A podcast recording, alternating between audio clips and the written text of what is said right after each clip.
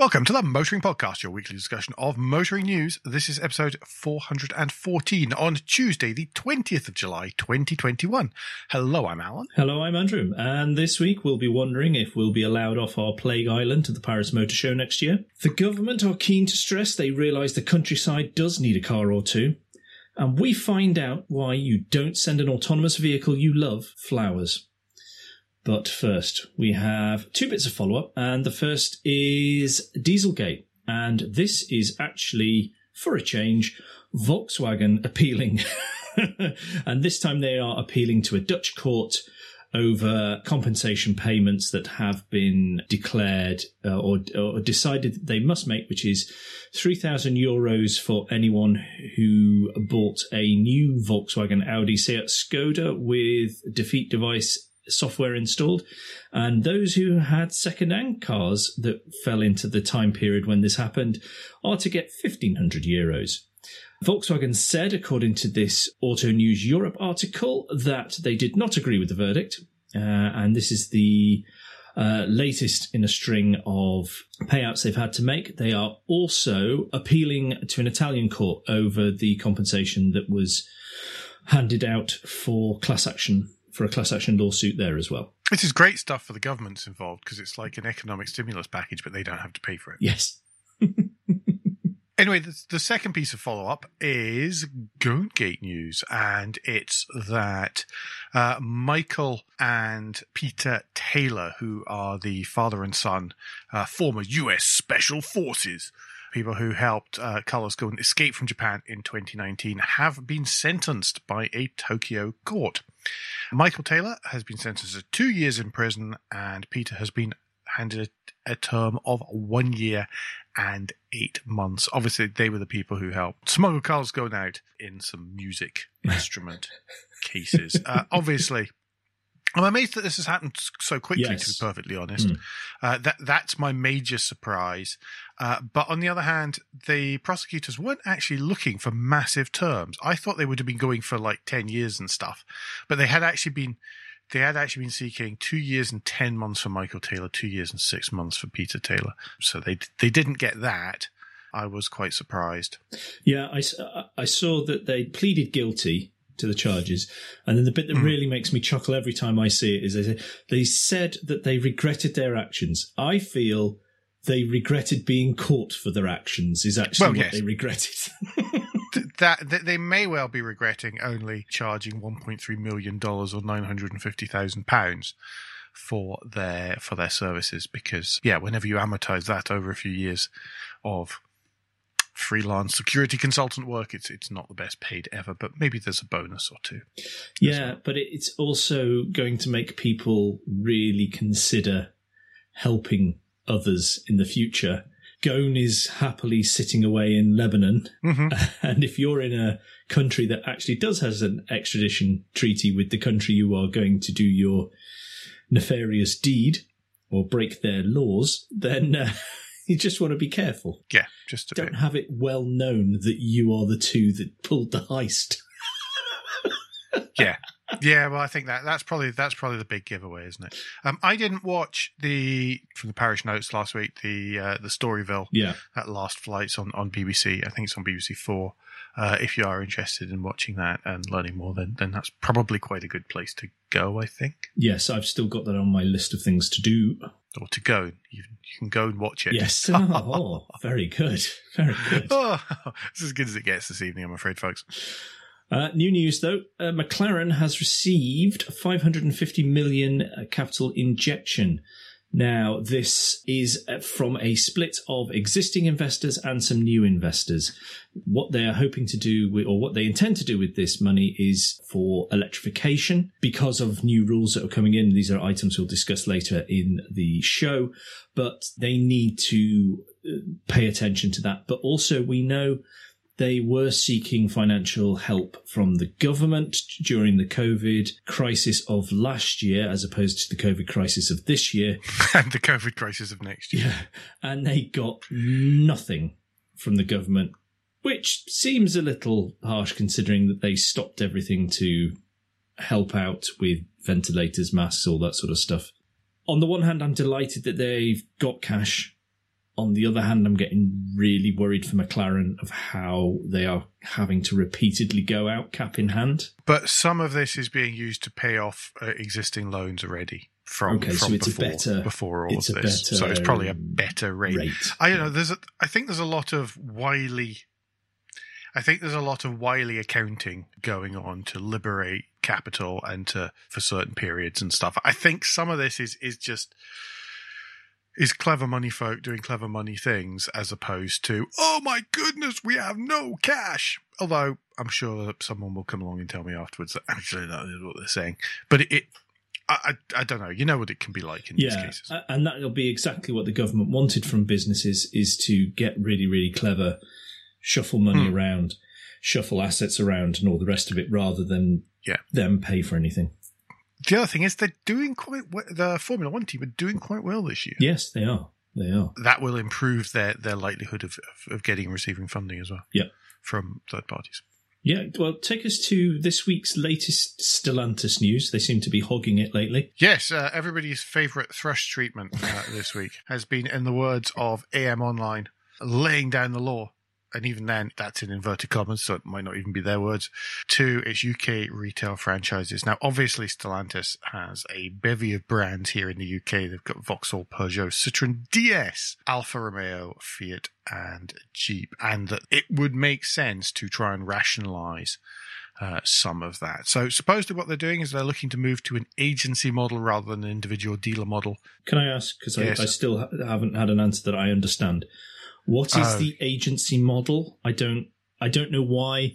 What it is, one, and two, why that might be a worry for franchises. Uh, I think it, it ew. Sorry. Uh, I think it, I, I don't really know. There we go. What what what someone sort of Yes. explained it to me, which I, if I've understood it correctly, and this is where I don't think I've understood it correctly, but I think the frank the dealers will be just agents for Stellantis. Yeah, that's that's So what it is. That's why that it's an agency. Mean they have less opportunity to make a profit. Um, Because if they're if they're the agents, I don't know why it's a problem. you see, the difference is that it, I, I think it is that a dealer buys stuff in and then holds it and then owns the stock, whereas in the agency they might not own the stock. Right.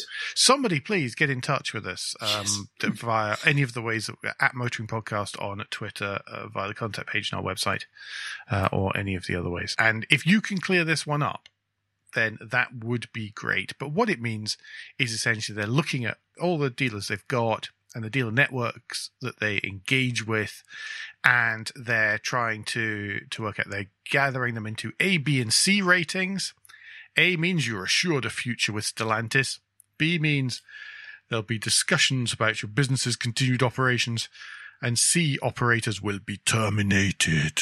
Yes. It looks like the people that they've got quotes from in this article are pretty unhappy because Yeah. like one has said this isn't a consultation a consult- consultation is where there's some element of discussion of give and take No, no, this, this, this is a declaration of this is what's happening. yeah And I imagine it would see consolidation. If they've been saying that Vauxhall franchises uh, have been told, or most of the Vauxhall franchises have been told that they're in category A ready because they've just been rationalized. So they're not Yeah. doing going through that again. That's just not on. But I think we could start to see Peugeot and Citroen, Peugeot and Citroen sharing a forecourt and DS sharing a forecourt. Whereas right at the minute they are separate Yep. and more of that. I mean, you've got to remember, by the way, it, it, essentially, in my mind, you see everything becoming Robins and Day, which is already, you know, the FCA uh, or uh, uh, not FCA, PSA, former PSA owned dealership group. Anyway, I think we can see more of that. I don't know. I, if they consolidate though i, I think that will, could be you know we've talked in the past with manufacturers who've gone out into the countryside and sort of service an area and that's why you suddenly see all the mgs or all the subarus or all the Yeah.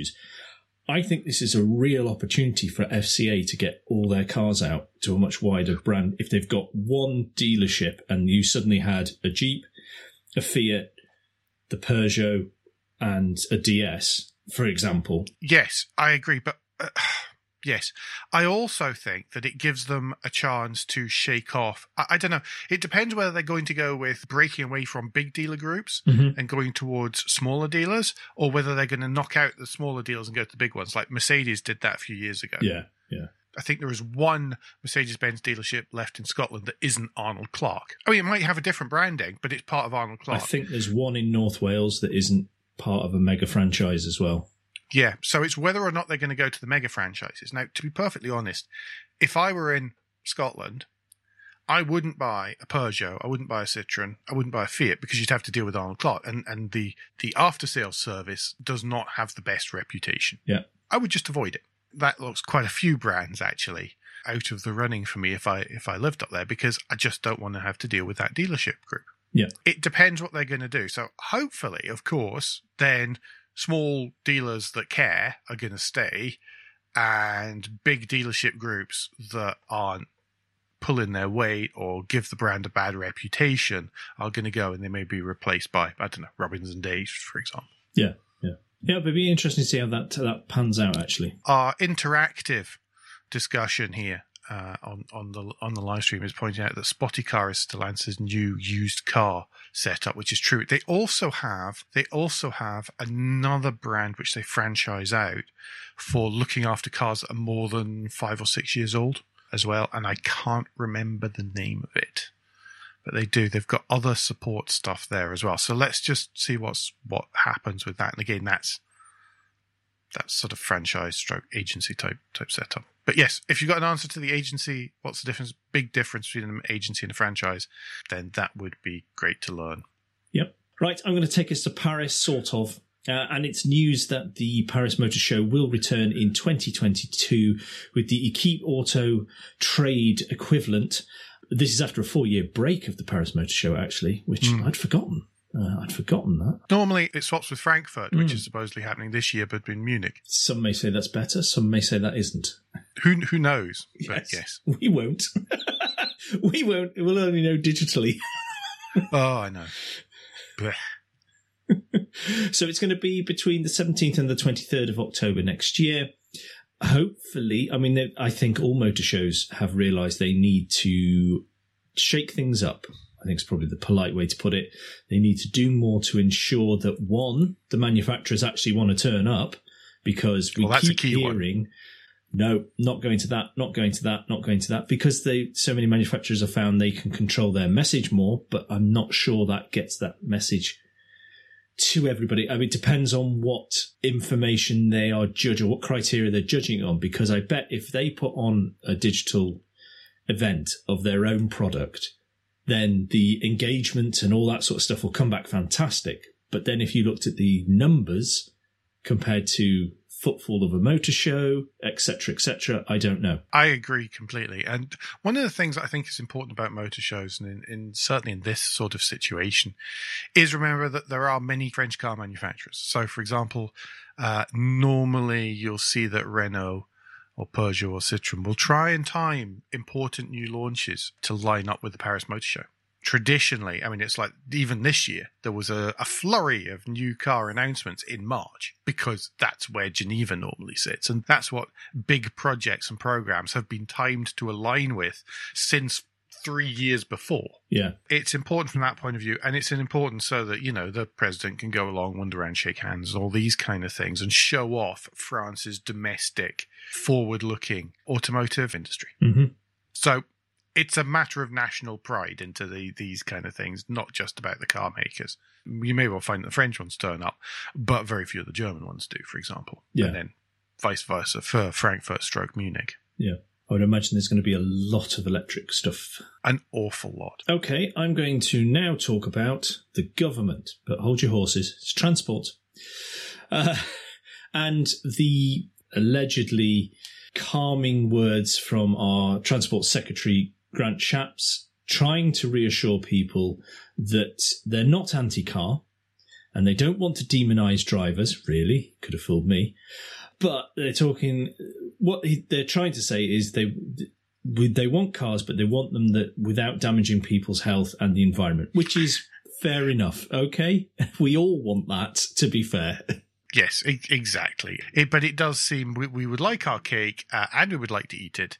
Um, and by the way, we're just going to tell you this, and we don't actually have to do anything to implement it other than just go make it so.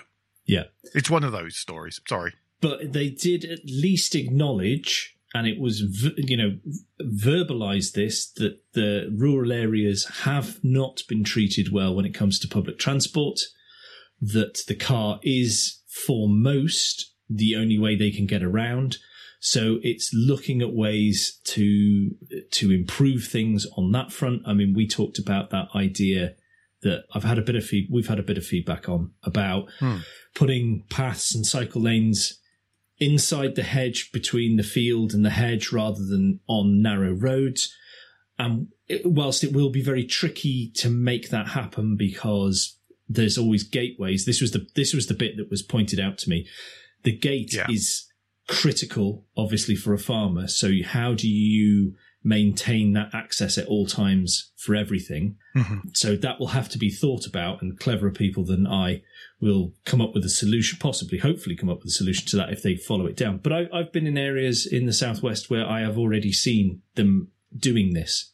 They have got Yes. paths where they are inside walls but outside the field. But I think one of the pieces of pieces of feedback that we heard as well was that the trouble is that the compulsory purchase can take so long yeah, that it, it takes a long time to implement it just because councils, etc. yeah, there, there would have to be there would have to be a real push and desire from the government, from local councils, and from society in general to make this happen. Hmm. But anyway, sorry, I've digressed slightly here. But they, what they are Digress quite a bit actually. what, what Grant Shapps was trying to say was that cars and vans won't be completely ignored.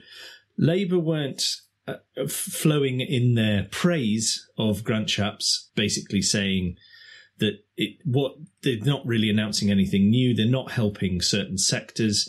And they've had years to get this in place, and they've done nothing really. They're just talking about things. It's it's a lot of words, not really actions. But Mhm. tied into this, uh, and another point, another thing we have discussed in the in the past as well, is that they have been trying to reassure classic car drivers that they will not be demonized either. But this is talking about they don't want to, uh, and they don't have any plans to remove existing or classic cars or older cars from the road, because that is always something that people leap to a conclusion with. Yes, well, there is this belief that on the day that they stop selling internal combustion engine cars, then all cars that run on petrol or diesel, as all or a component of their of running their drivetrains, are going to immediately stop working. Oh yeah, yeah. Yeah, or, or they- be taken away be- from them. yes, they will be. They'll be completely redundant. You'll never be able to drive it again, nor will you be able to sell it or any of these things, which is just rubbish. Yeah. tens, if not hundreds of millions of cars out there be around for a long time. Absolutely. Right. Well, talking of um, potentially banning certain cars and places, take us to EU and their their announcement on this front. Oh yes, I remember the EU. They have proposed a ban on uh, the sale of all new petrol and diesel cars, including hybrids, from 2035. This would uh, essentially make it impossible to sell non-electric vehicles. I don't know if that's quite right. Uh, but yeah, non-electric vehicles uh, within the EU's 27 member states. Certainly vehicles which don't have, which which use fossil fuel Mm. or or some or similar to to power them uh, within the EU's 27 uh, member states. This is a significant increase uh, in the current measures, which require 37.5% reduction in CO2 by 2030. Obviously, we can see the impact of those already, those existing rules already, with the number of EVs that we're seeing around the place. But yes, the other part of this, uh, and this is the bit that, that Andrew mentioned earlier that impacts McLaren, is that the exemption on the emission rules for small volume manufacturers, that's who produce between 1,000 and 10,000 cars a year, will be removed under this. So the reason why you don't, why uh, McLaren, for example, don't have to to go for the whole uh, the whole under 100 grams per kilometer range average etc thing is because they fall into that that Yeah. category they they don't sell enough vehicles you'll find that certain many major brands as we know are already outlining plans to switch entire to entirely electric fleets, and that's included niche niche brands such as Bentley and Bentley and Vauxhall. So they'll be doing it by 2030 uh, already. Yeah, the the 2035 that ties in with when Britain is going to ban hybrids as well, doesn't it? Yes, I believe so. Yeah. Yeah, so It'll be the yeah because it's got so the much. for a change, that things are aligning. So it's yeah, it's a proposal at the moment, and already I've seen headlines of lobbying groups from Germany and France are pushing. Well, yeah, uh, President Macron wants PHEVs, for example, to be allowed on to on sale for a bit longer. Hmm. Um, but yeah, we'll, we'll we'll see. Obviously, it's going to be Germany and France who who lobby for that because because they've got the biggest car industries. Yep. Right. Uh, news that uh, from the police actually and the DVLA. Which, that's the third week on the trot the DVLA have got in here. I know, but this one relies on the DVLA getting things right, and that's the worrying part of this story. Yes. Uh, the police can now apparently instantly access DVLA driver photos to speed up roadside checks. Up to now, it takes in the region of 16 minutes for officers to confirm identity. But with this new technology, they will be able to access the photograph database almost immediately via a handheld smart device. It's a phone, isn't it? I presume that's a phone That's a phone. or an iPad if they've got one of those, or a, a, a device like that. They've already done this in trials since August 2019, and they claim it's saved more than 14,000 hours for road police unit officers. It's made roadside checks up to 66% faster. So there's 18 forces already using the tech. 10 more in coming weeks, and then the rest will go across all 46 police forces in the UK. as long as the DVLA get their bit right, I don't really have an issue with this. What am I missing, Andrew? Why is this an evil, horrible thing? I don't think it is an evil, horrible thing, as but No. it is information in needs to be right and allocated right, and databases need to be right. Mhm. That's the only Good. concern. That was my thinking as well. Yeah.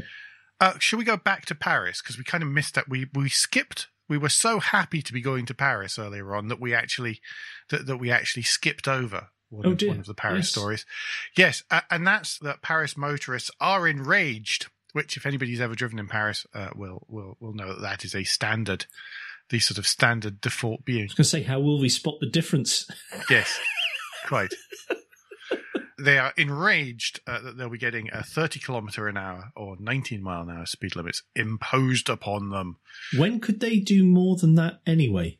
Well, this is my point. It, it's almost given where they're talking about. They're saying that by the end, from the end of August, only the Boulevard Périphérique, and then it says key routes such as the Champs Elysees will escape the 30 kilometre an hour an hour limit. And the thing is that if you're not on big key routes like the Champs Elysees and stuff in Paris, then really you're not that likely to be doing much more than 30 kilometres an hour anyhow. However, according to the Financial Times, angry Parisians believe that the new speed limits will only add to the challenges of driving around their congested city. The reason they're doing it's all the usual ones cutting pollution, uh, improving safety for cyclists and pedestrians. Obviously, if you are unlucky enough to hit someone or to be hit by a vehicle going more slowly, you're more likely to survive. Yep. There are other things which are probably actually going to cause more ire than the speed limit. So, first of all, is a plan well, the plan that's already in place to cut public parking spaces from 140,000 to 60,000. Yeah, that seemed quite extreme. Yes, yes, it is quite extreme. And- And given that nobody really wastes that much parking space on Parisian streets anyway, they might waste each other's bumpers, but not parking, not space. And the other one is that scooters and mopeds will soon be required to pay for parking. Will that not just cause people to burn things in streets again? Oh, probably. so we'll, we'll see what happens. the The aim of of all this is the mayor Anne Hidalgo is aiming to transform Paris into a 15 minute city. So instead of a reliance on cars, the aim is to have everything within a 15 minute walk or cycle from home. I'm not quite sure how that's actually possible if you work on one side of Paris and live on the other. Given the way that metro lines work, it, it doesn't really work like that. I don't. So we'll- we'll I never see. understand when someone wants to try and do that in a giant metropolis. Uh, Well, Yeah, but mm, yeah, yeah, because No, to, to make that happen, you're trying to make small little enclaves.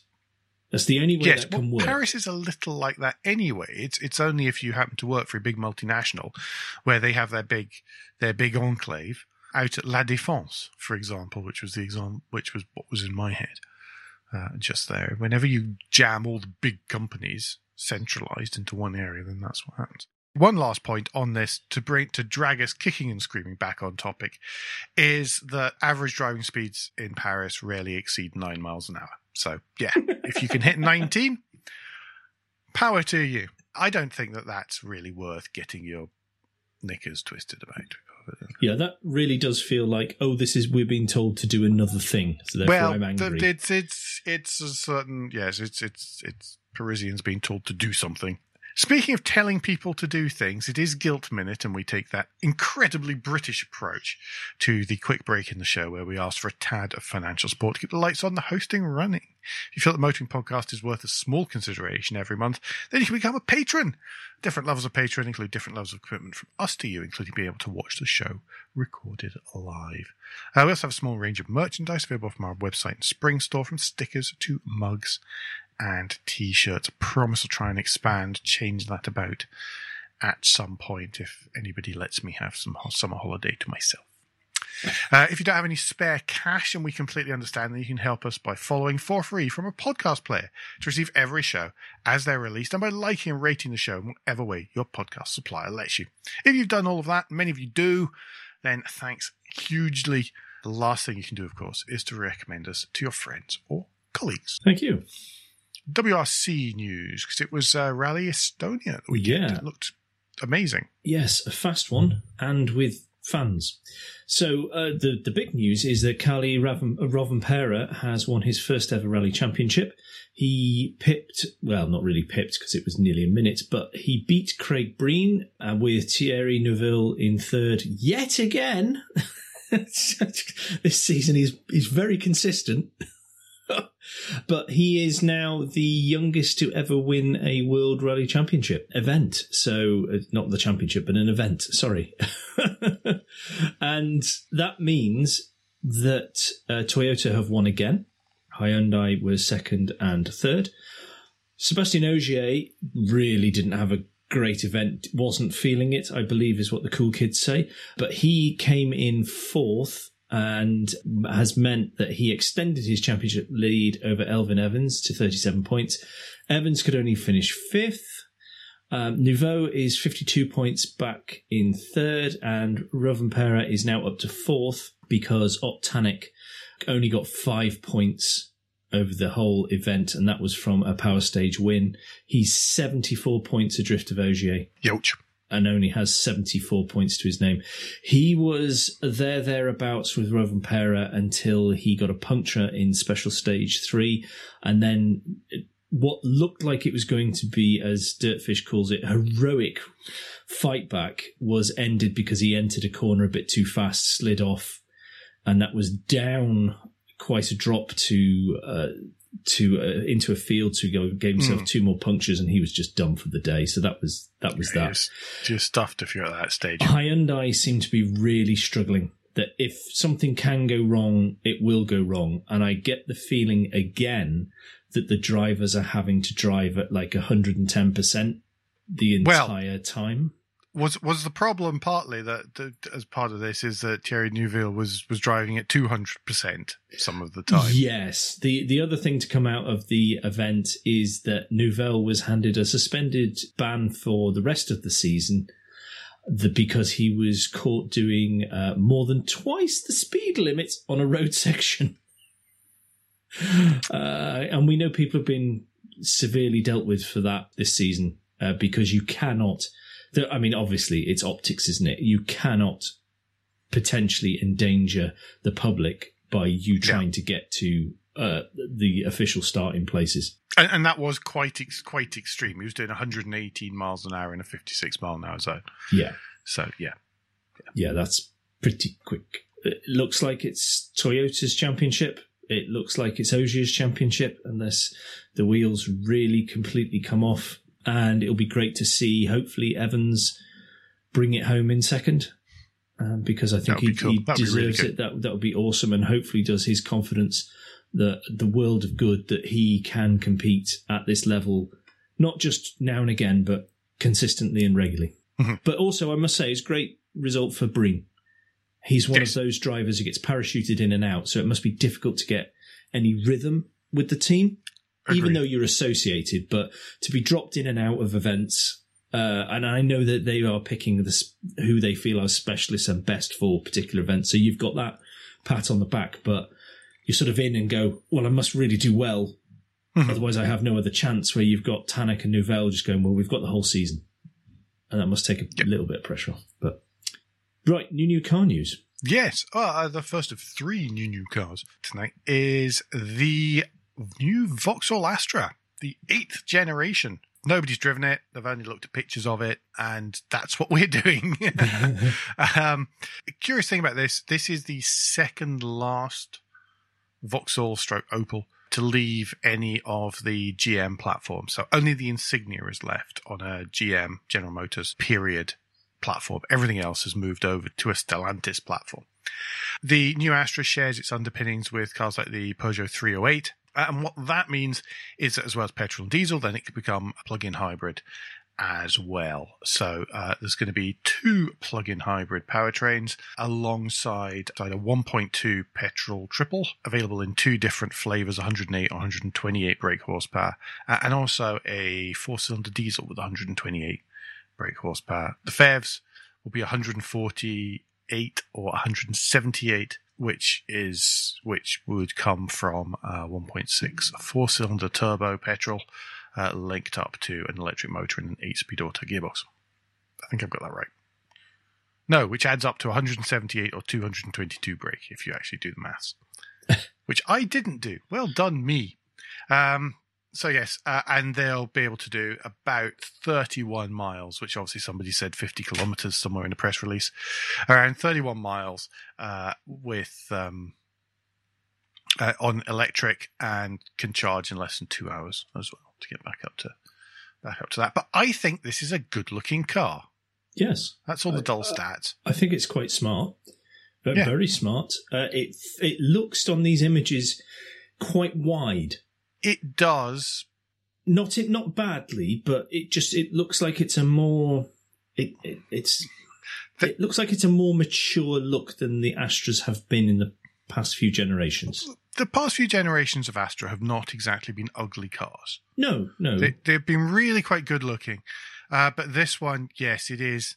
There seem to be lots and lots of horizontal lines, Hmm. um, which again make it look longer and make it look wider, and, and stuff like the black roof that's shown on this one, which sort of extends right back into a sort of spoiler to aid aero over the back window and stuff. Hmm. and it returns it to a more it's not quite but a more uh, abrupt rear end Well, it, it does because it's a, sort of like a Kammtail, so it's much better aero from that. Hmm. But it's quite nice to detail in that kind of shark fin, C pillar, and the little there's little gills in the little triangle there. That's at the sort of back of the the, the sort of it's not really the glass house, but in the same style as the Mark two, three, whatever the curvy coupe like Astra Hmm. stroke Kadett was back then. Um, so there's a little bit of a, a, a hint back to that. I love the front with its LED lights and that plastic, that black plastic cover across where we would traditionally have a grill. And there's sort of box arches and stuff like a Delta Integrale, all sorts of things like that. And, and it's quite nice. Again, as ever, it does say A S T R A in letters with massive spaces between them across the back because, well, I guess you've got to be able to tell it from a Volkswagen Golf somehow. Hmm. interior looks quite pleasant does the whole thing is quite pleasant, despite my my my gentle ribbing. I mean, it's not it doesn't set the world alight. it's not groundbreaking but it's a No, big but it's- step for it's, uh, Vauxhall certainly ha- handsome. I don't know, Vauxhall's one of the few. Oh, okay. Hmm. No, it's okay. I was going to say something, and then it turns out it was complete rubbish. So I was going to say that one of the pro- Vauxhall's problem wasn't looks, and then I thought about the Mokka, and then I thought, yeah, it was actually, wasn't it? it was just rubbish. no the looks were the least Uh, of the worries with the but- Mokka the, the Mokka, but the Astra itself, for the last few generations, the Astra has not been a bad car at all. The, the problem's been the fact that it's a Vauxhall and it's called an Astra. That, Yeah. That's the issue. Yeah. I, I liked. Uh, I was listening to Smith and Sniff earlier on this week's uh, Jonny Smith saying that there's lots of people who dislike it because it's a Vauxhall and that's it. Mm. Um, and he was describing them them as being Luton intolerant, which did make me chuckle. but yes, interior is lovely. Yeah. Interior is really nice. So th- that should be something something nice to see on the roads at some point. Oh, at the, at some point, by the way, being 2022, prices start from about 22 grand, and the top PHEVs will likely be past 30 grand. There we go. There's the last of the useful numbers you need. So that's that's our super practical car this week. What about our, our slightly less practical car? Okay, slightly less practical is the Lotus Emira, which made its debut at Goodwood. And this is a car that is aimed squarely at the Alpine A110 and the Porsche 718 Cayman. They are going to start first edition model prices between sixty and eighty thousand pounds, but it's expected that once they've got the first editions out the way, the price will start at sub just sixty thousand pounds, uh, depending on the spec, etc., etc. And they are expected to be on the road from spring 2022. You're going to have two types of drivetrain or engines. One will be a. it is still just it's pure engine, Yes. not drivetrain. I know I had to stop myself there. the first is a 3.5 litre V6 from Toyota, which will give something in the region of 400 brake horsepower. They are already using that in the Exige. hmm That will be available with both the six speed manual uh, or a six speed torque converter automatic with a limited slip diff. But also, they are hoping or they are expecting to stick in a, where is it? An AMG Yeah. engine.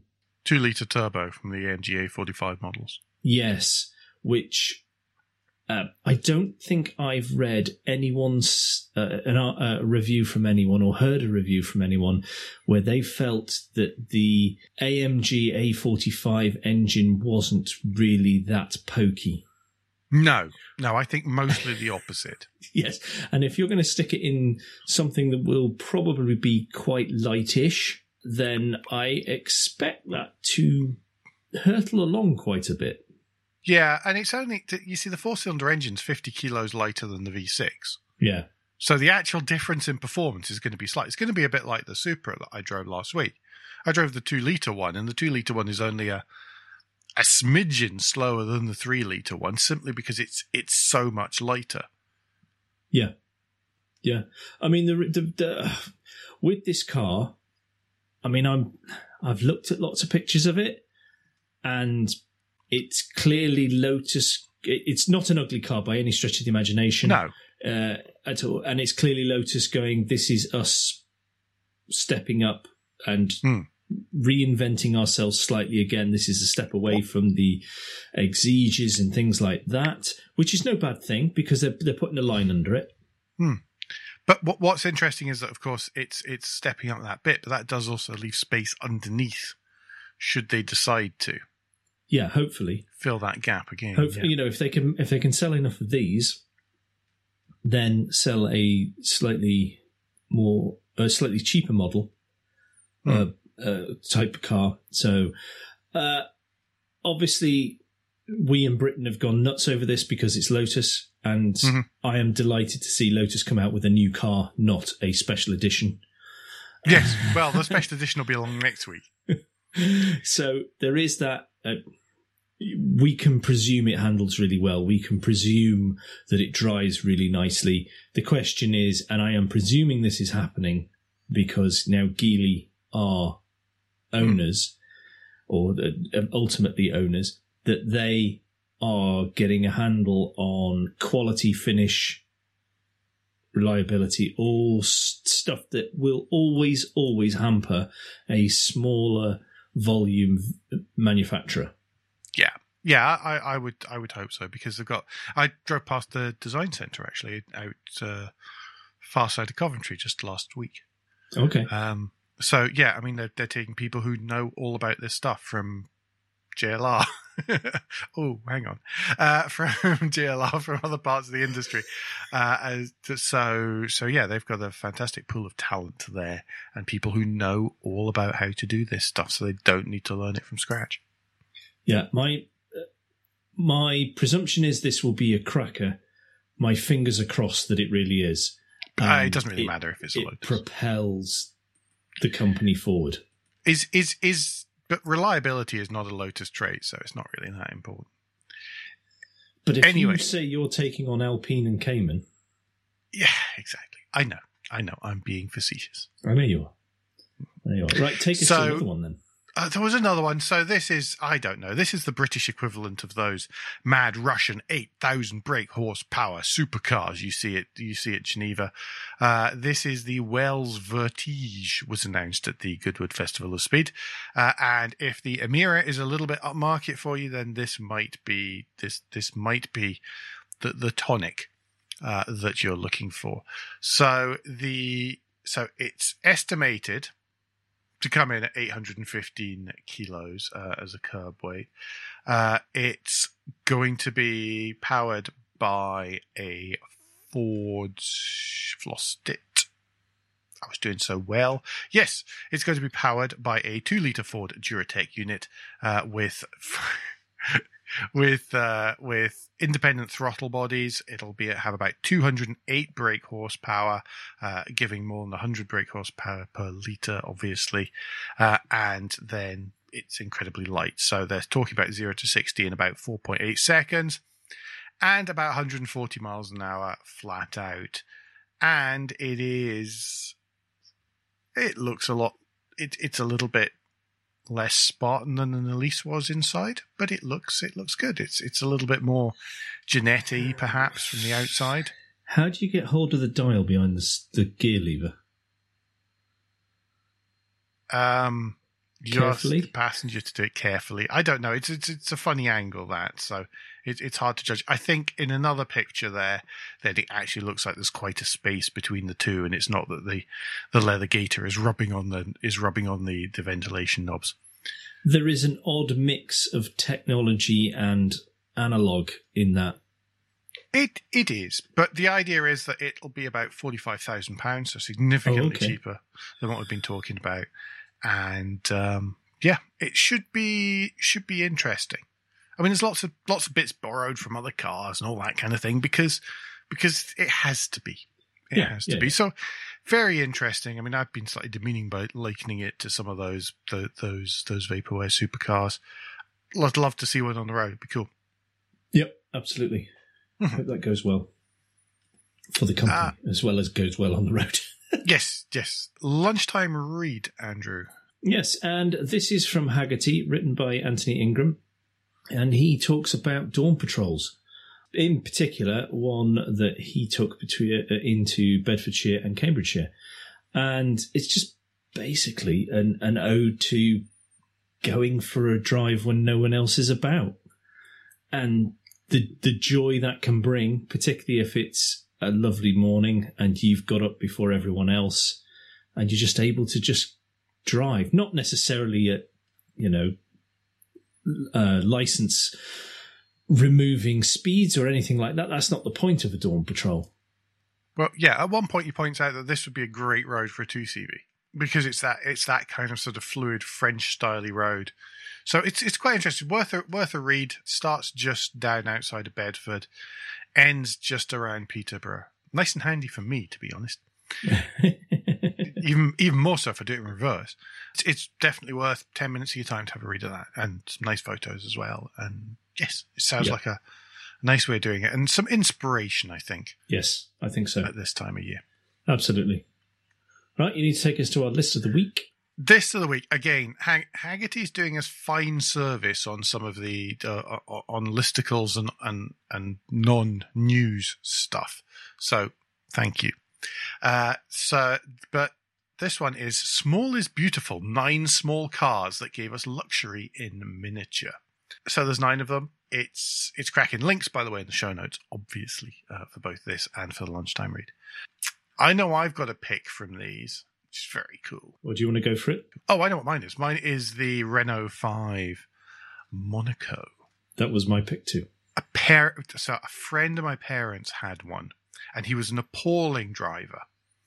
But he had one in dark brown with the brown leather interior, and I think his was automatic. I can't remember, but I don't know. It just, it's just very cool. It's one of these things, and and you know, the picture at the top of this is outside the uh, Opera Garnier in Paris and the Grand Hotel, uh, and it, it's just so French. It's the you still until relatively recently, you still saw these hanging around Paris. Not much of a bumper left, front and rear, but you just you you saw them parked around. Even the really you know, the photo. Okay, so the the lady and gentleman leaning against it and each other are maybe a bit of an exaggeration in the way that press photos tend to be.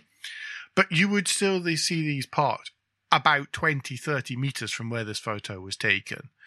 Um, just, just parked right up in the, the, side of the street until not so very long ago. Mm-hmm. Um, because people kept them for, for running around in, in the city. And some of them even gained little bull bars and things to try and stop other people parking on top of them. You, have not lived until you've seen a Mark 1 Toyota Yaris with bull bars. but yeah, it's it's so there's loads of these. There's another eight.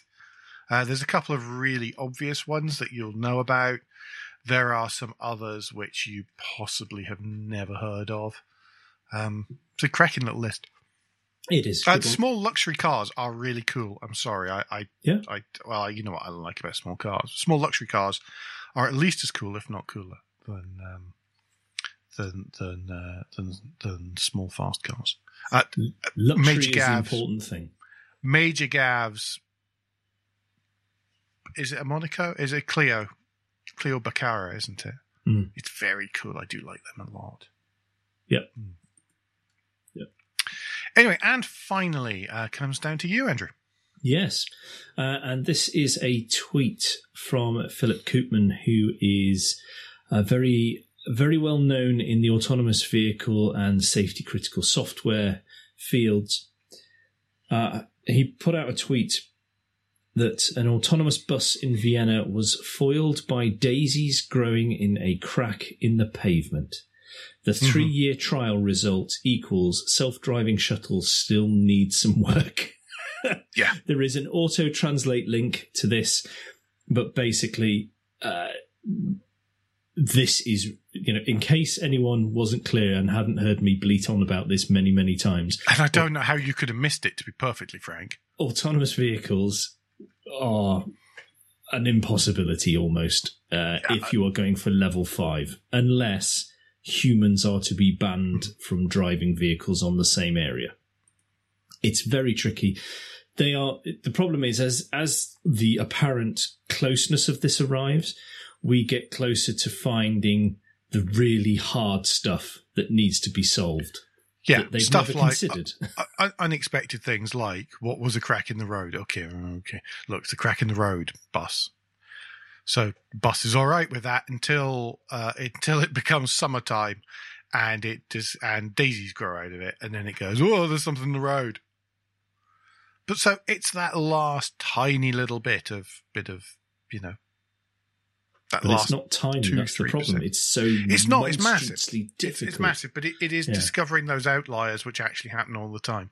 Yeah, exactly. yeah, but it's a good one, and do go do click through on the link in the show notes. It is. Do, it's worth. It's worth a read because it's not. It's not ranty and silly. So no, no, no. Uh, parish notes this week, very quickly. Special edition came out last Friday, and we're talking about uh, our times because we had one each. Yes. Uh, with the Hyundai Tucson Hybrid Ultimate. The ultimate. And you can decide whether or not we thought it was the ultimate Hyundai Tucson hybrid. Although, to be honest, I've driven the plug-in hybrid since we recorded that, and and actually, I'd say the plug-in hybrid is the ultimate Hyundai Tucson. So the plug-in is the ultimate ultimate. Yeah, but this is the ultimate if it's not plug-in. Okay. Yeah. Right, that makes sense. Good. Okay, if you want to actually find out what any of that means, uh, do have a little bit of a listen. Um, it involves two of us disagreeing about things. Not that much, though, for a change. Eh, yeah, enough. Anyway, folks, don't forget that between now and the next time, you can give us any feedback, share your thoughts for the show at Motoring Podcast on Twitter and Instagram, on Facebook, and on the contact page of motoringpodcast.com, the hub of all our activities. Please don't forget about our Patreon offer, available at motoringpodcast.com slash support. Please leave a review and rating on Apple Podcasts or however your podcast app lets you do such a thing.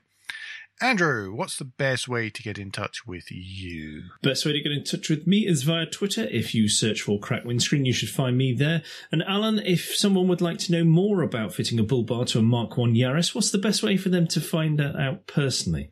Bizarrely, it's one of the few things I haven't done to a Mark 1 Yaris Yet. Yet. Uh, well, exactly.